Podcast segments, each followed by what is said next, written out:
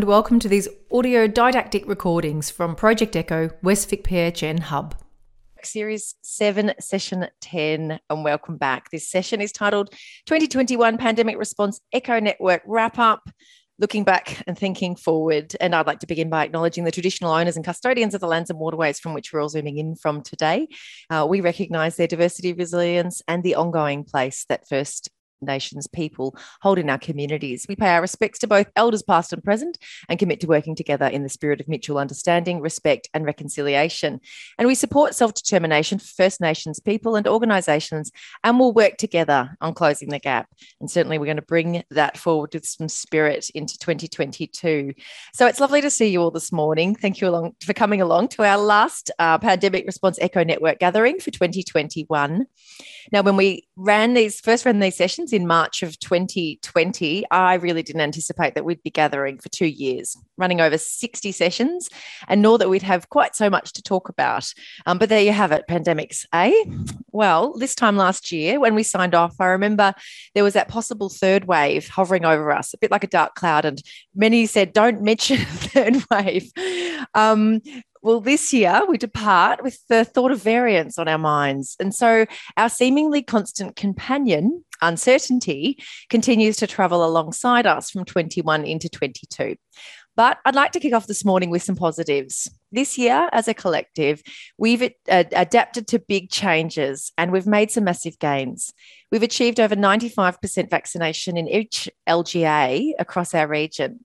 We've lived through lockdown seven or was it eight? Eight lockdowns. We've seen the establishment of two new public health units in regional Victoria in our region.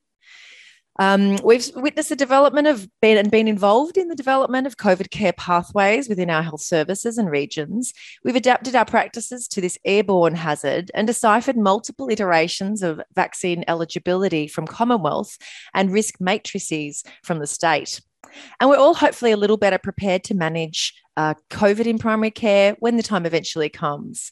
And even though I imagine we're all pretty happy to down tools for a bit, I think it's fair to say that we are gradually learning to live with this virus. I know that I speak on behalf of the Echo team and uh, the West Vic PHN team when I say that we will miss this clever and dynamic community over the coming months, but we're all really happy that we'll be taking a break over summer and we hope you enjoy your Thursday morning lions, your newspapers and coffees and early walks in peace too. You can go back and listen to podcasts and webinars or catch up on missed content if you're having some echo withdrawals, but I suspect you'll all be enjoying a really well deserved break. This morning, in addition to our usual uh, and awesome updates from our local team, I'm delighted to announce that we'll be joined by Associate Professor Deborah Friedman, our Deputy Chief Health Officer and Echo Regular in 2020. And I'll be asking her the following questions What have we collectively achieved in public health and as a health system in 2021? What have we learned about this novel virus that we can take forward so it feels a little less novel and a little more predictable in 2022? How might we think about the coronavirus as a hazard and a risk in the year to come and in the local and global context? And also, what are her hot tips for what to pack in our holiday doctor's bags and suitcases for this hot vac summer in regional Victoria? So start thinking of the questions you'd like to ask uh, Deb as well, because we're going to have a good half hour Q and A in our second half, um, and you could be putting them into the chats. Probably if um, if you've got them for Deb, uh, hold them until about eight. Um, but please do, and let's bring everyone on the mic. Actually, let's bring everyone on camera as well this morning. Now I know you do love your lions and your showers, and you're getting kids ready in the background. But if you are able to, then please do bring yourself on camera. We'd love to see your faces for this final session. Yes, thank you. All right, so I'm Bianca Forrester, GP. I'll be facilitating the meeting today alongside Fee and Gemma, Linda, and I can see Katrina's here this morning too, and the rest of the West Vic exec team that come along each week. Thank you to them. Welcome to Rowena, our CEO. He's here this morning. Um, and welcome to all our participants from Zooming in across the West Vic regions. Do tell us something this morning when you introduce yourself in the chat about what's on your Christmas list or perhaps your New Year's resolutions. Um, or maybe you know where something about uh, whether you've been naughty or nice this year. I guess let's do a roundup. Um, so welcome, and I'd like to welcome our panel now this morning. So as always and ever, we've got Linda Govan, Regional Senior Manager, Westvic PHN, bringing us a PHN update, and Dr. Kate Graham, um, Clinical uh, GP, Clinical Editor of Health Pathways and Clinical COVID Advisor for the Westvic PHN. And as you know, she's ha- she has been lending us her hat as medical lead uh, with the Victorian Department of Health, which has been just so valuable valuable. And thank you, Kate, for um, providing us that really high level insights um, in the last, uh, you know, months or so that you've been in that role so that we know what's happening um, in our systems across the state. Um, Kate will bring us as public health and vaccinations COVID care update. And do, do please apply in any questions that you have about those risk matrices and new language around contacts. Um, this is your last chance to kind of ask those questions of Kate this morning for another month or so now. And then, as mentioned, we've got Associate Professor Deborah Friedman, Deputy Cho, coming along to um, speak to us about where we're up to. Um, now, is there a few any other things for me to talk about, Gemma, or am I handing over? Oh, thank you. Please do take the time, and thank you so much to everyone who evaluated last week. This is an end of series evaluation, uh, so I would love to. Uh, we'd love to get as many responses as possible. As mentioned, we're uh, presenting at the Safer Care Vic conference next year, and we'd love to kind of get a sense of what the impact or outcomes of Echo are. So this is really valuable for us. I guess it really helps us understand whether we are making a difference, the, this series has uh, impacted and had outcomes that are, um, you know, important. Um, so we'd really value your time in um, completing this survey. So either have a quick go at it now or, or save it for later. We'll also send it out in the email if you don't get a chance this morning, but we really appreciate it. Uh, and uh, I think going forward into next year, we don't have anything to announce at this point in time, um, but we'd love to hear from you. Do please stay in touch, and um, the team will pop our echo uh, email. I think it's at the end of the slides as well. Um, you know, if you start to get cases, we want to hear about it so we can be driven a little bit by your demand as to what you want. Um, so please do reach out. Um, we, we, will be responsive as, as hopefully we have always been. Um, is there anything else there, Gemma, or am I handing over? I think that's probably it from me. Great. Thank you. I'll hand over to you, Linda. Cheers. Thanks, Bianca. Good morning, everyone. As Bianca noted, we have had a really big year and we have hit the over 95% in all of our sub-regions across the, the PHN, which is fantastic. I just popped down in the corner there it's it's an absolute team effort in conjunction with all of the state hubs. We've had 167 general practices, um, community vaccination centres, which are our GPRCs, which are five in our region, and at shows 167 and 84 pharmacies involved in the vaccine rollout over the last many months. And when we receive new practices coming on board, I think we're up to week 45 now. So it's just such been such a mammoth effort. So again, congratulations to everybody in the room here today. Our next slide, thanks, Gemma. Um, and of course, the effort doesn't stop there. So, as we move into a living with COVID space, the Commonwealth Government have got a number of um, activities um, on our PHN plate. And so, one of them is around commissioning um, clinical providers to undertake home visits for people living with COVID this isn't to replace remote monitoring. This is really to support people at home and to avert escalation into hospitals if, if possible. So we've got an EOI coming out. It's really, well, it's an expression of interest. We want to hear what your thoughts are around this and whether you would be interested in taking up the offer. But um, it's looking to um, commission whether it's medical deputising services, nurse practitioners, general practice practitioners, or practice nurses to complete home visits when a GP may not have capacity or the person needs to see um, be seen after hours. Um, as I've got the scope there, it is around um, COVID symptoms, but it's also more than that. It's whether, whether there, there are other issues that need to be seen um, and that can be addressed in a home visit. So you'll find that in your inbox. Hopefully by the end of the week, that'll come out. Um, we haven't got a model designed yet. We haven't got a financial model designed or put together yet either. So some work to do there, but we do want to hear from you. And, and if that's something that's interesting to you or not, we, we really do want to know that. And this is being commissioned right across Australia through all of the PHNs. So a big piece of work coming there. Next slide, thanks. Um, just a general update. We've had the for the aged care, we've had uh, 56 um, booster visits um, to the private aged cares in our region to date. Um, oh, actually, since, yeah, since the, the 8th of November, we've got a further eight booked in and uh, three more sites um, to be done in January. Aspen will take a pause into, into January. Uh, Grampians PHU will um, provide, have been providing, been really great in going into aged care as well, to um, just to I guess, um, work with Aspen and, and just to speed up the process as well. Also, if there's been any outbreaks, they've been in, in, there, in there as well as has Barwon. So that's been moving along really well. In regards to our vulnerable population funding that we've had, there's been over 200 vaccinations given to date, and that's um, been for people with, whether it's with a disability, um, frail, unable to leave home, and some aged care work as well. We're hoping that funding is extended into 2022. We haven't um, got confirmation of that yet, but again, that's been a really valuable addition to our program. And again, works in conjunction with all of the work that the state hubs have been doing as well. Um, in regards to PPE, if you urgently need uh, stock, just do contact us. There will be somebody um, monitoring that inbox. Um, but otherwise, we won't be providing any more deliveries until early next year, unless there's an outbreak, and then we'll um, step up and, and see what needs to be done there. So, the operational lowdown is we expect to hear that ordering for vaccinations will open by the end of this week, but we haven't heard that yet. So that is pending. There isn't an EOI process for, for joining the pediatric booster rollout. So you will be able to just step into that space as soon as it's announced.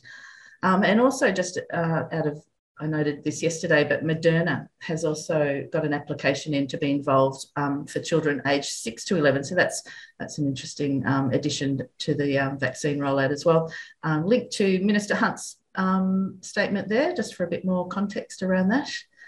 So that's it. Um, in regards to general ordering, if you're ordering this week, it won't be delivered until 7th of January. But if it's urgent, you can contact the VOC directly and they'll get that to you before, um, just before Christmas. Um, and there'll be no orders delivered in the week ending the 31st of December. All of this information was in the provider bulletin that came out about midweek as well this week. So last slide, yeah, just to stay connected in regards to what's happening, um, our office will be closed from the 24th of December at midday and reopening on Tuesday, the 4th of 4th of January. Again, we um, we will have some monitoring of emails if definitely if you need PPE and if there's anything else happening. Um, just a reminder, links to health pathways there, the password and uh, login if you need that. Uh, keep an eye on our COVID 19 Positive Care Pathway webpage as well uh, for any updates, information there. And we will have links to all of our ECHO sessions, as Bianca noted as well, if you do want to refresh on anything during your break. And I think that's it. Oh, yeah. Yep. Is that all? That's Thanks. it. Thank you. Thank you. Over to you, Kate. Okay, so in terms of updates, this week hasn't had too much on um, from a vaccine and um, sort of general point of view, apart from the announcement that vaccines have been sort of um, approved for the TG, by the TGA for Pfizer for the five to 11 year olds, which I'll get onto that. I think there's another slide coming up with that. Um, and the other sort of key point, um, okay, we'll go, yep, fantastic. Thanks, Gemma. Um, so with the five to 12 year olds, um, we are waiting on the ATAGI guidance. Um, usually, with any decision that's TGA approved, the ATAGI team will then provide the background, um, any prioritisation, and then that's sort of um, presented to the government um, for inclusion in the rollout. Previously, there have been priority groups that have been targeted um, in each cohort first. I think with vaccine availability, um, it will depend on how much stock they're anticipating with the delivery because we are getting a different preparation due to different vial size and dosing. So, depending on the amounts that we're getting of this early, um, there may be differences in prioritization, or we may just be full rollout for everyone um, in this age group to start with. Because as we've seen over the past couple of months, the unvaccinated children are providing the main source of household infections, um, sort of statewide. Um, so it's going to be really important to vaccinate them. I think keeping in mind the disability population group within this 5 to 12 year old cohort um, as a health risk for them, as well as that population risk overall. Um, so it's not going to be any different um, in terms of the two doses uh, for this age group.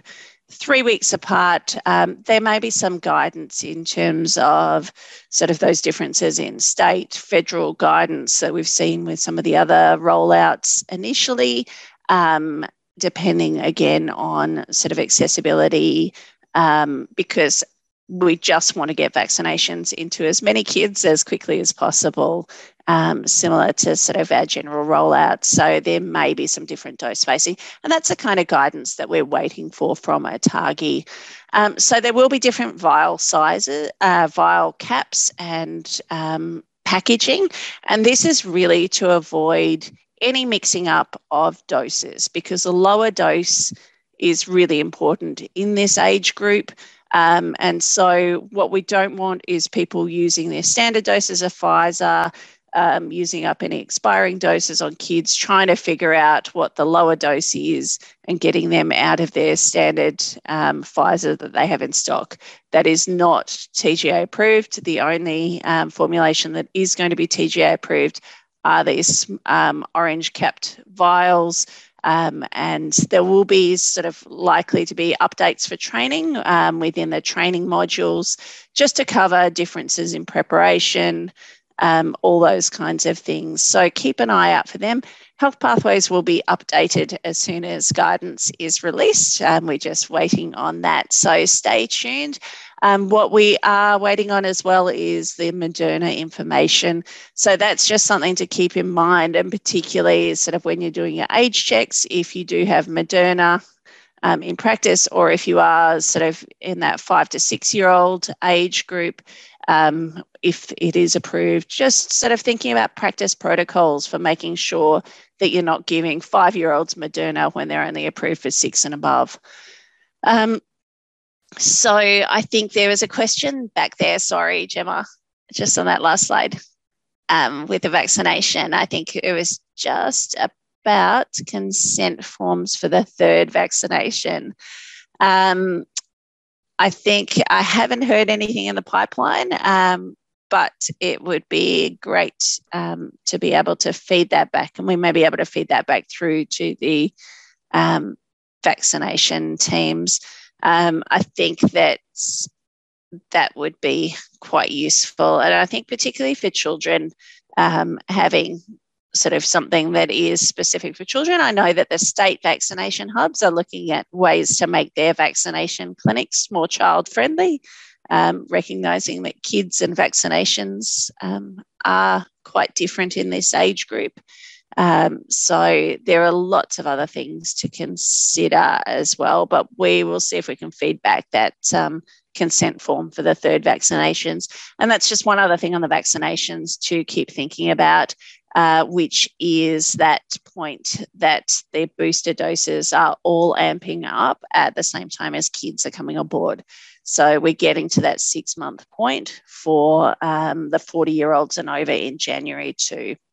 Quick so, question, Kate, from Deb, yep. just about what's advice for children who are going to be turning 12 in the next three months. Should they get the pediatric dose, wait for the adult doses? I know uh, this is a tricky one. Yeah, yep. It is a tricky one. Um, and I think that probably, um, I think you just vaccinate with whatever you can get into you quickly at the moment and then think about um, potentially if you need boosters later. I know that's like when you're looking at the immunity that's given in this sort of five to 11 year olds, they've looked at the immunity in the 11 year old group as being good with this lower dose. So I think I wouldn't have any hesitation. I've got an 11 year old who's turning 12 who will be in that sort of um, group where he'll only be a couple of months off turning 12. And I think I'm going to be happy to give him the lower dose just to get something into him quickly. Thank you. So I'll just go back to those first slides again. Um, so we had a few sort of scenarios that are some of the trickier ones that keep popping up. Um, just to sort of flag some of those differences in household contact scenarios, social contact scenarios, all the messy things that happen when you're trying to figure out who's connected to who um, and how you then sort of stratify them out and what is a household, what's an unvaccinated household. So if you've got your index case who is a child who is under the age of vaccination as a 12 year old at present, um, they're, and they're an unvaccinated case. If everyone over 12 in the household is vaccinated, you're considered as a vaccinated household. So in household one, the two to 10 year olds unvaccinated, but that doesn't matter because they're not currently eligible. Um, but the three to 13 year old has had two vaccinations. So I'm assuming that they're probably that 12 to 13 year old age group, which is fantastic. And mum and dad are um, double vaccinated. So in that household, um, those household contacts are only going to have to quarantine for that seven day period. Um, in household two, however, the unvaccinated dad means that all these other people who have had two vaccinations, um, everyone gets put on their 14 day path. Oh. I mean, uh, no, not everyone gets put on the 14 day pathway. Sorry, yeah. If I yeah, if I made instead, I'd, yeah. if I made that 13 year old, yeah. sorry, child two, 13 years. If I made two. them unvaccinated, if I'd made that kid an unvaccinated child, so the child two in which household? Sorry, in household two, if child two, who's 13, if they were unvaccinated, because dad's unvaccinated as well, does child two go in for 14 days? So if child two was if child two was younger than 12, um, they would then be 14 days. If, yeah, sorry, yeah. Yeah. If the dad was unvaccinated. Yeah. So everyone, I'm sorry if that was clear as yeah, mud. Sorry. um, sorry, if I made so, child two, 12 years old and unvaccinated, they would have to go into 14 day quarantine. Yeah. So the children, so unvaccinated children um, who aren't eligible yet for vaccination are basically put on the same household requirements as the least vaccinated uh, person who's eligible for vaccination in the household.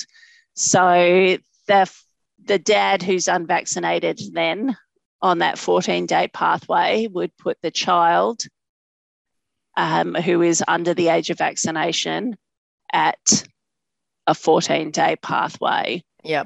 And then the key with this scenario was then the end of rolling lockdowns. And I know we've you've described described this Kate again, but if we could just um, highlight, say in yeah, household so, one. Yeah. So in um so I had a scenario that I was thinking about recently. So we've got so if you've got a child who child one is positive, um, and mum and dad, other children are on day six. Um, on day six testing, child two tests positive. On day seven, mum, dad, child three, if they've tested negative on their day six testing, they're able to be released from quarantine. Um, they don't have to then reset their household um, timing from that time point. Yeah.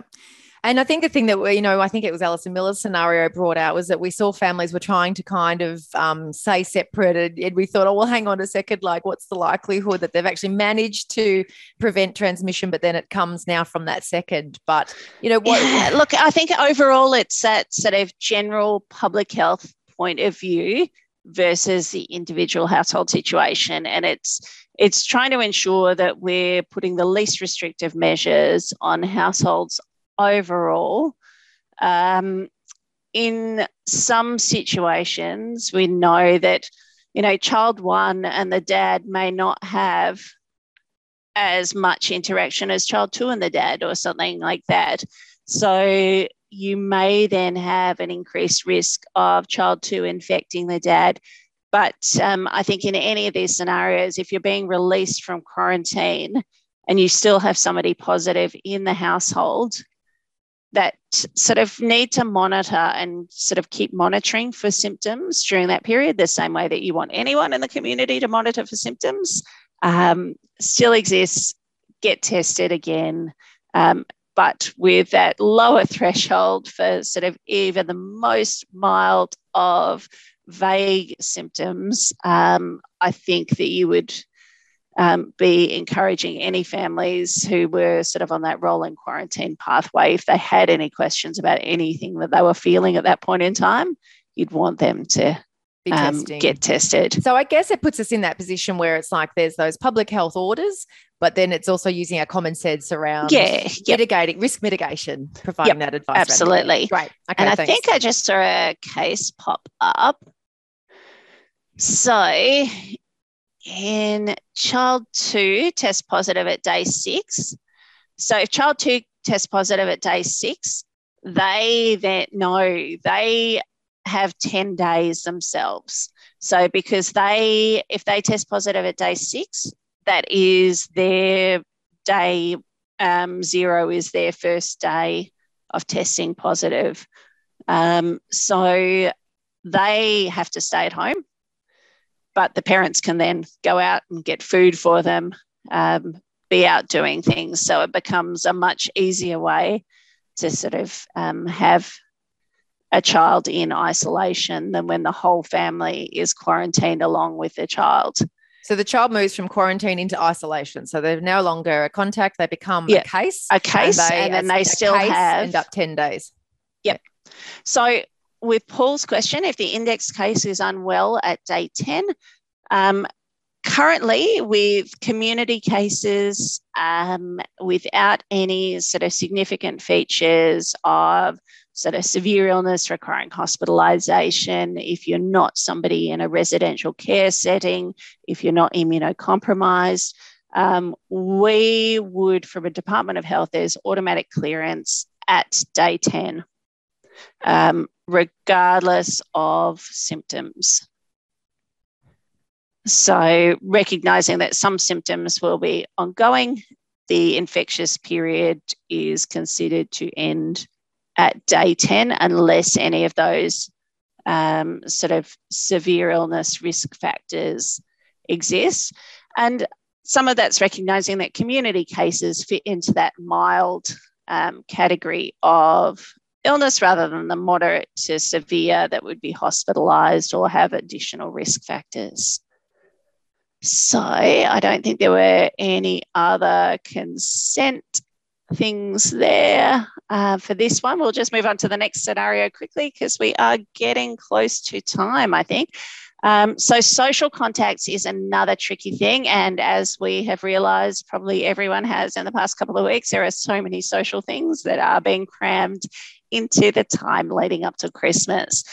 And one of the key things with household like contacts is that contact greater than four hours in a household like setting um, puts you into household like contact rather than social contact scenario. So, social contact scenario is quite lenient in terms of your restrictions for quarantine, um, meaning that you should go and get your PCR. Um, and then, if that's negative, you're allowed to go and roam free. Um, and that doesn't matter if you are vaccinated or unvaccinated. Um, so if you're less than the four hours in a social contact setting, um, you don't have any restrictions other than that. And if you don't believe that you actually are a social contact and you've been notified that you're a social contact, there's actually no mandate over um, having to test. So what is the difference in this one is anyone who's had contact over four hours in a household like setting. So if you've been in someone's house um, at a party for more than four hours, you would then fall into the household um, close contact category or household contact category. And you are going to be put onto either the seven or 14 day pathway depending on whether you are vaccinated or unvaccinated. So I think you want to pick your party locations and companions carefully. Um, make sure that you are vaccinated and um, maybe don't go to parties for more than three hours and 58 minutes. Um, so, and then the last one that just, I think that this one is a little bit, um, this sort of fits in. I was having a look at the Matrix again, which is my favorite place to look in the universe because it's there are a couple of things that do fall a little bit between the scenarios of that yellow zone and the red zone. Um, index case uh, tends GP clinic on day one, vaccinated, asymptomatic. Hopefully, they're wearing a mask because um, that will make a difference. They're having some cryotherapy for lesions on the scalp. Um, GP is wearing surgical mask only, which is fine. They're going to, it depends on the length of time that you're actually within that sort of close contact, less than 1.5 meters. Um, it also depends on whether they're wearing a mask. But really, it's just having a look through the matrix, figuring out what time you're there, whether they're wearing a mask, you're wearing a mask, figuring out where you fit on that matrix if you're in the yellow zone, red zone, in terms of whether you have the PCR and then you're sort of rat testing daily to come back, or the PCR and consider rat testing.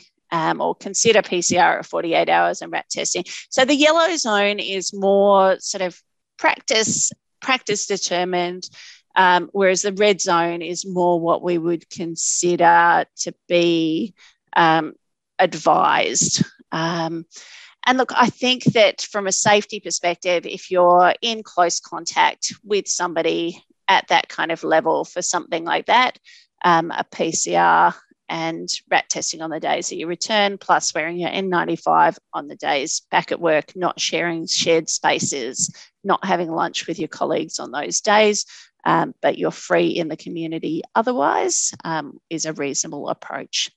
So that's probably all from me because we're past eight. Thank you, Kate. Thank you very much. And um, welcome, Deb Friedman. Um, to those of uh, our crew who uh, were here in 2020, it's lovely to see you again. And we're really uh, so thrilled that um, to see you and to see where you're at. To those of you who don't know Deb Friedman, Associate Professor Deb Friedman is the Deputy Chief Health Officer of um, in Victoria. And we're delighted to have her join us this morning uh, to talk a little bit about really where we're at um, and what we've kind of seen a, bit of a reframe and and a review of the year that's been and uh, where we're heading in 2022. Um, so thank you so much for joining us, Deb, and uh, over to you. Hi, Bianca. Hi, everyone. Nice to see you all. Um, so it's December of 2021. Who could have believed that? So when we got to about September onwards this year, we had a clear roadmap of where things were heading in Victoria. And this was heavily um, connected to vaccination targets. And as we moved through 70%, 80%, and then we moved towards 90% fully vaccinated, there'd been significant changes and relaxation of measures along that time. Along that time, the sort of metrics that we've been watching have been the REF, so the R naught or the effective reproductive number. We know more than one, not good, less than one, very good. And we know that even now we're sitting above one. We've looked at vaccination rates and we know that we're sitting at 94% with the first dose. And largely speaking, there's what we would expect is that we'll get up to second dose 94% because the majority of people who've had the first dose will have the second, even if there's a bit of a delay. So we probably will reach about 94% for those above the age of 12. The metrics that we know are really important are the number of patients in hospital. And we know that two and a half thousand would be the absolute maximum that the state could live with. And we also look at the number of patients in ICU, where 600 is really the, the you know, the end of the range of what the system could cope with. And we know that there's even been significant pressure below that level. But right now, I think today we've got 315 people in hospital which is not unreasonable, and you know about 27 people um, who are active COVID cases on ventilators. So this is the epidemic curve, and I, look, I think the thing to note is it's not been the bell curve that everyone necessarily would have hoped for. And the reason for that is that we've loosened restrictions in the setting of higher vaccination rates. But when we loosened restrictions, we did so at very high case numbers, which if you look at overseas experience, would not have been um, necessarily the optimal time to loosen restrictions. So you can see that our we, we have not been below a thousand cases as a sort of average number since about September the 28th. That's been over two months. So you can see that that's been reasonably, although we had our peak over 2,000 cases, which was reasonably short lived, we've been bobbing around for some time now between 1,000 and 1,200 cases. The other thing that we've seen, and this started in October because we knew that returning children back to educational settings was important, we assumed that what would happen is that we were going to see a large number of cases, and it was a whole lot worse than what we prepared people for. There have been significant numbers of outbreaks in early learning centres and in schools, and everybody's aware of that. And it's happened in all areas of Victoria, including areas that have never seen cases of COVID before, small towns um, like Nhill and Stawell, and um, areas close up to the border that have never had cases of COVID before. Next slide, please. And so we look at modelling. That's kind of where we've been before and where we're going is often heavily tied to what the modelling tells us. And the modelling so far has been reasonably accurate. I just draw your attention here to what modelling says related to different things that we're going to be doing. And if you look at the different colours on the graph, you can see that when large events are held, when people stop working from home, when pubs and bars are open and cafes and restaurants are open, all of those lead to an increase in cases. And this is exactly what we're seeing now. And this is what the modelling suggested before. Next slide, please. Um, this shows us, this was prepared yesterday. So this is a seven day case average showing and there's different regions. So on the left, it's metro, and on the right, it's regional. But you can basically see in no area are cases decreasing. I think that's the major takeaway point from this. So whether you look at the northeast, which is that red bar in that metro, the northeast includes places like Hume, and it's had high case numbers throughout, and it still continues to slightly increase. We've also seen, I guess, a slight increase in the southeast, and then the you know it sort of varies in the west. It's semi-stable. Um, in in regional areas, um, while there's a little bit of stability in Albury Wodonga after their previous outbreak, most of them have had a lot of movement around, and most of them have sort of been in the increasing direction. And then overarching all of that, we've looked at the age groups and what the age groups tell us. And what you can see here, the green, which is the bottom bit here, which is which would incorporate all children that go to early learning and school age children. Since October, we've seen an increase in cases represented among children, and they have now been although children of that age group are only about 10 to 12% of the population, they make up about 30% of cases. So they're disproportionately represented among cases. But we can also see that young people who are socially active um, in that middle band also make up a large number of cases. Um, the other thing that modelling has shown us is what we might expect in December, January. And you can see that whether you look at new cases diagnosed per day, ICU demand, or hospitalisation, there's the anticipation of an increase through December into January. And as you'd all be aware of before, after you start seeing an increase in cases, it's followed in the next couple of weeks by an increase in hospitalisation and an increase in ICU demand. And that hospitalisation demand actually remains sus- sustained for you know months after that peak. So that's what's anticipated to happen still. They are repeating the modelling and they continue to all the time. Um, but this is sort of what's been projected for some time. So you've heard from Kate Graham about this is just one of the matrices about primary care. And I know Kate's walked you through it. So I might slip through to two slides forward, please. Thank you. So it, it brings into question this is the way that, you know, people are still needing to practice now. Obviously, people who come in who have very typical symptoms of COVID the recommendation has been and would continue to be that they need to have a COVID test. Um, and you know whether or not they can be seen at your practice is, I, I think, really a separate question. But they absolutely need to be tested, and we know that many general practices had and we'd certainly seen this throughout the recent wave that we've had, have seen patients during their infectious period and not thought of COVID. Um, next slide, please. And then I think some of the scenarios that have baffled people were people who presented with headache to their GP, but no symptoms of fever and no respiratory symptoms, or people that presented with purely gastrointestinal symptoms. And I guess, you know, what we're learning is you need to suspect COVID in all these scenarios and test first. Um, next slide, please. So I guess just when we get used to what was the new normal, we have a new variant and we have moved through alpha, beta, etc., delta, and now um, Omicron. So as of a few days ago, there were over 900 cases of Omicron, and it's been confirmed in over 45 countries. So we know about Southern Africa. We heard about that. There's lots of other countries in Africa, including, you know, way up north, including Egypt. There's multiple European countries, and the UK today has announced increased restrictions in place and mask wearing and stuff like that. And that's once again that ongoing theme of loosening restrictions, bringing restrictions back. Um, we've seen cases in the US, Canada, India, and then some other parts of the Indian subcontinent and Asia. Um, what we need to know is about the severity of illness and about vaccine efficacy. It already looks like it's more transmissible. Um, and that's sort of just based on very early information at hand. Um, there was a question that was put in the chat before about why did New South Wales settle?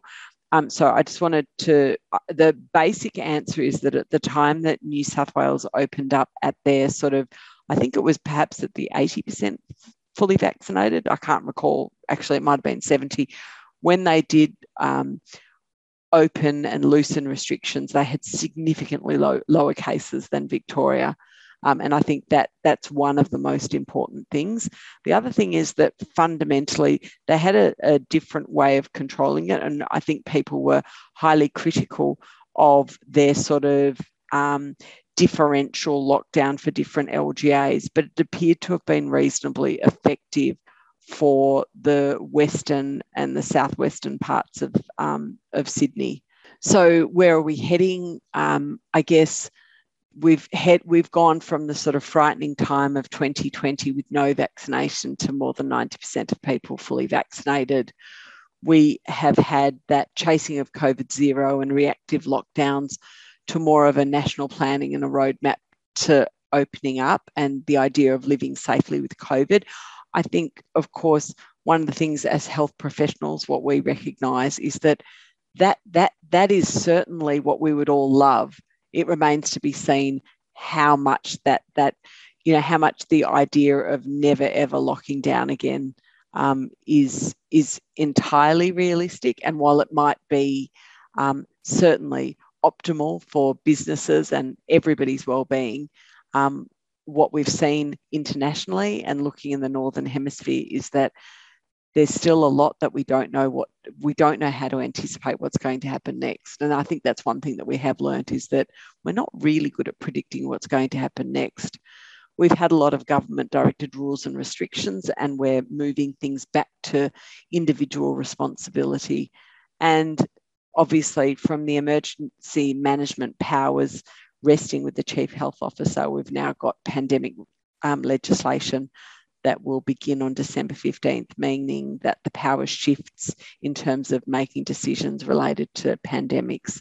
Um, and that shifts to um, the Premier. And then empowering people um, and public health education is where we're heading as well. Next slide, please. So part of this sort of direction that we're heading is, is the devolution of Victorian contact tracing. Instead of us knowing everything about, you know, the five people that went to a house party in Richmond, we've kind of not no longer got that level of visibility. We hope the people at that party know about who was there, but we don't necessarily need to know about it. We need to with high vaccination rates, focus on areas of greatest impact, and that means households, friends, close contacts, workplaces, schools, and early learning centres. Next slide, please. And so, in doing so, and in sort of that social contract that we have with the community, means asking Victorians to tell their social contacts. So, if they go out for dinner with people, or if they have a party and they find out that they're a case, um, we will not be calling up their contacts. That's a sort of, I think that's a sort of old fashioned hierarchical way of doing things. People should be contacting their own social contacts, telling their friends and families that they've tested positive and recommending that they test and stay home. And then people also need to go and tell their workplaces, their schools, their children's early learning centres, and then the responsibility shifts to those workplaces and educational settings to contact people within those settings and ask them to go get tested before returning back. And then the department will retain involvement in outbreaks, especially in high risk settings. So, I guess the other thing that we're doing is COVID 19 vaccine boosters or third doses.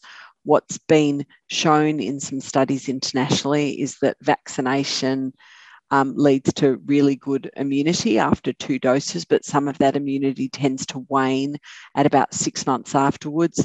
It's hypothesized that that's one of the explanations for higher case numbers in aged care that we've seen throughout the last several months.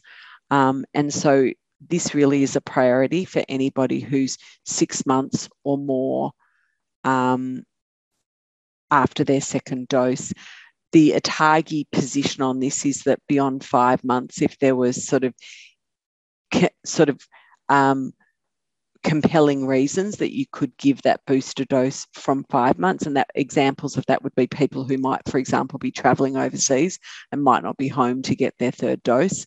Um, especially in the case of people who are at an increased risk of um, COVID 19, perhaps due to their occupation, and that could be some specific high risk settings for nurses and doctors. Um, but we know, and certainly we think that where we need to be heading to is to continuing with the boosters over the next several months um, to make sure that we're retaining good immunity. And so that leads us to vaccination of children under 12 to try and complete the circle. And this should start in January. We know that while people previously said that children don't get COVID and children don't transmit COVID, we know neither of those to be true. I should have put those into little emojis to see if we could have figured that out earlier. But children do get COVID and children do spread COVID. And what we've seen from those outbreaks in schools and early learning is that the child gets infected, they bring it into their household, the siblings and the parents become infected, the siblings take it to another school, the parents take it to their workplace, and it goes to the grandparents. So that's that's the way it works. And that's the way you could anticipate that it works what we know will happen with vaccinating under 12 year olds is reducing the total number of COVID 19 infections by nearly two thirds. It'll reduce hospitalizations by 60%. And this is not hospitalization of children, this is hospitalization of all the other people that become infected, like their parents. And it will reduce COVID related deaths by more than 50%. We know that thus far in Australia, we've actually had nearly 1,400 deaths throughout the entire pandemic. That's a large number of deaths. One thing to note, however, is that is significantly fewer deaths than one, what would have been anticipated based on total number of COVID cases and based on our population. So it still is overall, in terms of mortality in Australia, very much a success story. And so my last slide about where we're heading is that COVID 19 and severe COVID 19 is a disease of the unvaccinated. Um, we're hoping that we'll, that we might approach herd immunity by vaccinating children. So, as I said before, under 12 year olds make up 10, about 10, maybe 10 to 12% of the population it, vaccination at this time won't be mandatory, Paul. We haven't heard that, but anything can change, as you know. Um, it depends whether you know other vaccinations. We've got things like no jab, no play, etc. It's unclear whether or not that might be the case here. But even if we got three quarters of children vaccinated, we might be heading towards herd immunity. Um, we don't know if annual vaccines will be required and whether or not it will be like influenza, where you can create new vaccines based on the circulating strains. But what we have heard in that regard from both Moderna and Pfizer is that they are they both um, at least when Omicron was first announced, they said that they were 100 days away from developing a vaccine which specifically targeted the Omicron variant. So, if this is the way we're going, then that's exactly what vaccine producers are going to do. They're going to be able to create vaccines that target new variants. Um, there was a question in the chat before about DVR. So, DVR data will continue and people will continue to get pinged, unfortunately, and it will trigger automated um, SMSs to possible contacts. Um, that what we know, we know a little bit more about electronic check-in now than we did before, and we know that some settings are much higher risk than others. So pubs and bars and large gatherings are much more important than going and getting a takeaway coffee or drive-through McDonald's. Um, but in that devolution of contact tracing, we're moving things to the community, knowing that community leaders with local councils can play a very key role in their areas. They can help people to safely isolate or quarantine, but they can also promote vaccination, testing, and COVID safe behaviours. And I saw, I kept this on my desk as an example of local councils. Here we go. So, local council of the Surf Coast says mask, test, and then inside it says, you know, get get vaccinated, vax to the max. This is the sort of stuff that local councils can do. And this is an example of what every council, I think, is probably doing. So I think that that's an example of how the community can really take this on board. And I guess finally, what we know is that even in a vaccinated population, and this is pre herd immunity, obviously, but even in a well vaccinated population, testing, um, remains very important. All of the modelling suggests that without high testing rates, um, things go south very quickly. So, high testing rates are important, even in people who are vaccinated, and public health measures, so masks and physical distancing. Oh, there was supposed to be an S there. They still apply, they're still important. Um, and they'll remain important. And although we've seen, you know, a reduction in mask use recently, I don't know that that's entirely where we're going to land. And there might be times where masks will be brought back in certain settings because they remain, remain an incredibly simple um, intervention to reduce transmission. And as you know, in a bi directional way. Um, I think that's all I had, and I'm happy to take a couple of questions, but I do have to fly off in a couple of minutes. Right. So we've got you to take 30? Yep. Beautiful. Okay, thanks, Deb. We've got I've planted questions. So, crew who I've asked, um, be ready. It's going to be a rapid fire round. Khan couldn't make it, but she's been working with us through the last couple of series around uh, um, triaging uh, infectious diseases in general practice. What do you see as the model? So, this is from her. What do you see as the likely models going forward for the assessment and management of patients with infectious diseases, including COVID? Are we going to be sending them to the ED? Are there going to be specialised clinics in primary care, like the GP respiratory clinics, or will general practices be resource to set up an area to see patients with infectious diseases in their existing settings? So, Beth had obviously given this a whole lot more thought than I have because all of the things that she proposes seem to be very good options. I think that what we have learnt is that certainly from some practices who've set up a side of their clinic that's, you know, for infectious diseases, is probably a very worthwhile model. It works through winter, it works for all respiratory tract infections, including during flu season. So I think the most sensible thing would be having a portion of a practice which is set up to see patients with, with acute infections.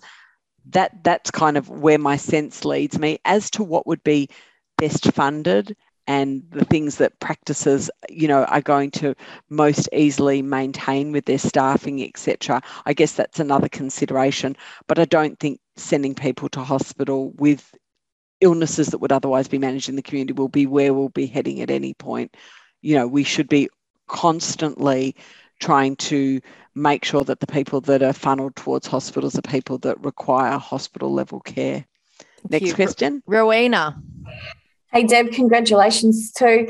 Um, uh, Belinda's sort of partly taken my question. I suppose the role of rapid antigen tests for primary care into the future and um, any updates on influenza. I had something come through my email. I'm like, it didn't make a lot of sense around what we're doing with influenza vaccinations now.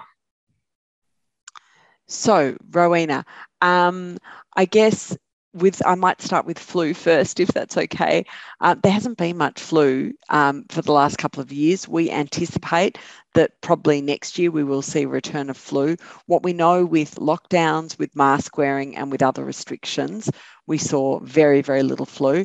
That, that does teach us a lot about the way that we acted in the past with regard to flu and all the different things that we could do to prevent flu. So, what I anticipate is flu vaccination to continue as it always has, but we're several months away from needing it for 2022. Um, the first part of your question was about rapid antigen testing. So, obviously, we know that PCR testing is the gold standard. Um, rapid antigen testing, however, has the benefit of, of you know, very short wait times, but it has reduced sensitivity and specificity. We know that rapid antigen testing performs best in people who have symptoms. However, the caveat there is that anyone who has symptoms really needs to have that confirmed via PCR. So it's still not the answer. But in a setting where you maybe can't get to a PCR straight away, it's going to perform well in a symptomatic individual. But in an area where there's a lot of COVID. You need to have a reasonable prevalence of COVID for it to perform well. I think the role of it will be specifically in returning to workplaces, returning to school, which is what which is kind of where it's already sitting in our guidelines. I think that's where it'll continue to sit until or unless. So until we either have something better, so maybe perhaps a better rapid test, or um, if we find out that it doesn't work against new variants. There was some question about whether or not it would work for Omicron. If we find out it doesn't, then we'll be in trouble. I'm going to need to head off now, yep. Bianca. I'm really yep. sorry. Thank you so much. Please join me in thanking Deb. It's really good to see you. Thank you for all the work you've been doing. Um, take care and we'll uh, hopefully catch up in the new year. Nice to see you all. Bye-bye. Bye. All right, thank you. So we will sign off and let now. Does anyone want to answer a question for any word about what's happening with telehealth? A good model for managing initial assessment of potential infectious diseases. Kate or Rowena, Linda, do we know anything about what's happening with telehealth going forward? Go, Linda. Um, a meeting a couple of weeks ago where Luca Dutoko was, he said it was pending. A decision was pending. So I think mm. we just we wait. It we will ask hopeful. again. Yeah. We'll push it again. We'll ask again. Yeah. Thank you. And uh, question about are we reporting people with fake vaccine certificates? Certainly, that's a yes. Um, I, yeah. Someone was Definitely. telling me about a parent that jumped the fence at a primary school after their fake certificate didn't work. I think eyes of the of the community are, um, and I think that was actually in your town. Um, was uh, is going to be interesting going forward as that um, responsibility shifts towards individuals and communities. So there are avenues for reporting this, and I'll pop it in the chat in a moment moment. Um, but there's definitely avenues for reporting anonymously, or um, if you want to report it um, sort of as a medical person, if you're seeing them. Um, but that's absolutely something that people want to hear about. Um, so it's it's fraud. Mm. Thank you, everyone, for coming. Uh, thanks for your uh, and for coming throughout the series.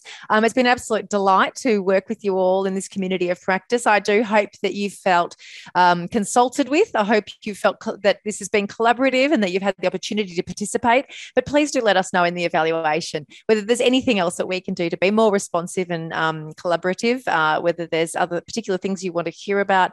Um, we're going to be asking you guys: Are you prepared to present cases in true echo fashion? Because that'll drive, I guess, this next series. Um, but we wish you all a really safe and happy. Um, you know, Christmas season, um, New Year's. Uh, our cases, interestingly, while we're the most vaccinated uh, region in the state, does seem like cases are going up in our region. So do be safe. And as um, you know, both Kate, Linda, and Deb described, remain ever vigilant. Testing, testing, testing, and restrictions are important. Um, but I do wish you all a really well end break, and I hope you can take that time and look forward to connecting with um, many of you over the few months, maybe face to face. It was nice to meet the Echo team for the first time ever after two years uh, in the flesh. So uh, I hope many of you get a chance to network as well and actually see one another. It'd be nice. Uh, so do let me know if you're in Ocean Grove. watch the sharks. Hopefully, keep the masks on, and we'll have a safe summer. Take care, everyone, and thanks for your contribution. Thanks for listening and come along and join the discussion next week. Google Westvic PHN Project Echo COVID 19 Pandemic Response Network and you'll find a way to register. By registering, we'll send you reminders each week and we'll let you know what's coming up in the sessions. And you'll also receive our resource pack that includes notes, podcasts, webinars, slide decks, and any resources mentioned in the discussion. Thanks for listening.